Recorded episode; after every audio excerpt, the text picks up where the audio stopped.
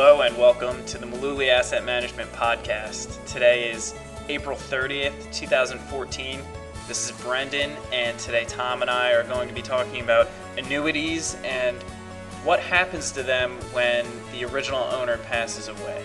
It's a question that we, we get asked every year. Yeah, it's kind of complicated. I mean, for the average person.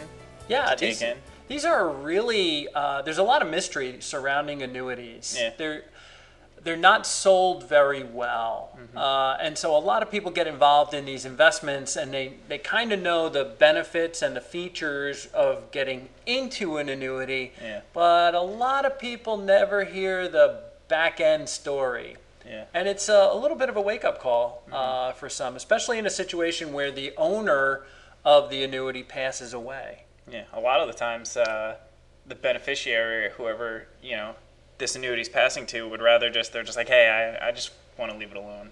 Can I just leave it alone? I don't I don't want to do anything, That- but they're kind of forced to. They really do have to take. Got to make a decision. Yeah, they do have to take some action within the first five years, and that's Yeah. that's really one of the main messages that we want to uh, talk about. So, what happens, Brendan, when you've got a single owner of an annuity, an individual uh, owner of an annuity? Right. Um, they're going to have a beneficiary that they name, Correct. um, who receives this annuity when when they pass away. Right. Um, I think there's always that question about what happens with taxes, though. Yeah. Okay. So anything above the amount that was originally invested into this annuity is going to be taxable income to the beneficiary.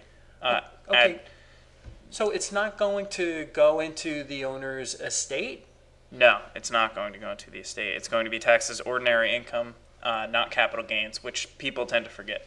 Right, that's a big deal. Yeah. Uh, ordinary income, I mean, that's just make- as if you earned a salary. Yeah, it can make a big difference on your taxes. Sure, it can definitely push you into it may push you into a higher bracket. So basically, uh, the the earnings, the growth of the annuity is what's taxed. Right. So let's give you an example. Suppose we had an uh, an individual who took out an annuity for fifty thousand dollars, and over time it grew to eighty thousand dollars.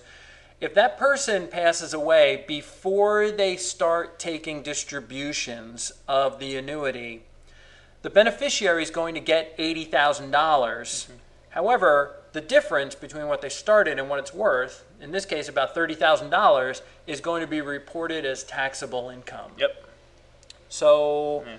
So then the beneficiary has a couple of options, right? Yeah, we talked about how they need to make a decision. So they, they have a couple of choices uh, that they can make as far as receiving the money from the annuity. Okay. Uh, they can take they can set up monthly payments, uh, which is annuitizing. Annuitizing the contract. Yeah, it's right. commonly known as that. So uh, monthly payments can be set up.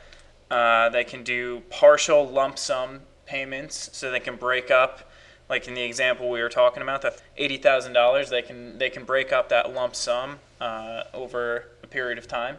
Yeah, here's a good example of that. Uh, we had a, a situation where a client came to us with an annuity and they didn't want to take the whole tax hit in one year. Mm-hmm. Yeah. So they wound up taking half of the distribution in December of one year and the second half in January of the following year Right. just to kind of split up the tax years. Yeah. Uh, and so that kind of lessened the tax bite a little bit. Right, and then of course they can also take the one lump sum payment, but like we just talked about, some people can't handle that on uh, as far as their taxes are concerned. So you know that's why you have some choices here to go with, and it's bas- the decision is basically going to be based off of what works for you and your tax situation. Yeah. The question always comes up though, you know, what if I don't do anything? Yeah, I just, Can wa- I just, I just want to leave it alone. Can I just keep this thing going for a while? What Yeah. happens? Um, so a distribution needs to be made from the annuity by the fifth anniversary of uh, the original owner's uh, death. Right. So if you don't do anything, five years goes by. On the date of death of the original owner, the insurance company, if they don't hear from you, they're going to take out a certain amount for taxes Yeah. and send it to the IRS, and you're going to get a check in the mail Yeah. for a net amount. And then you don't get a choice on how to handle it for your taxes. It's so, done. Yeah, It's a done deal. It's there for you, so it, it's really in your best interest to make a decision. So uh, one of the other questions that comes up is, uh, hey Brendan, I was uh, named as a beneficiary on an annuity for uh, my parents. My mother just passed away. uh, what happens? Well, in a joint uh, annuity like that, the other owner is still alive, then they become The, the sole owner. yes, you know, it becomes theirs. So as the beneficiary, nothing really happens for you at that point uh, until both owners of the annuities uh, of the annuity pass away. Right. So there's no distribution when one of the joint owners is still around. So you don't have anything to worry about at that point. Right. Hopefully the investments are doing well. And Yeah, you know when we right. when we talk about different investments, it's important to know that none of the securities that we mention in this or any podcast represent a past specific recommendation of Maluli Asset Management.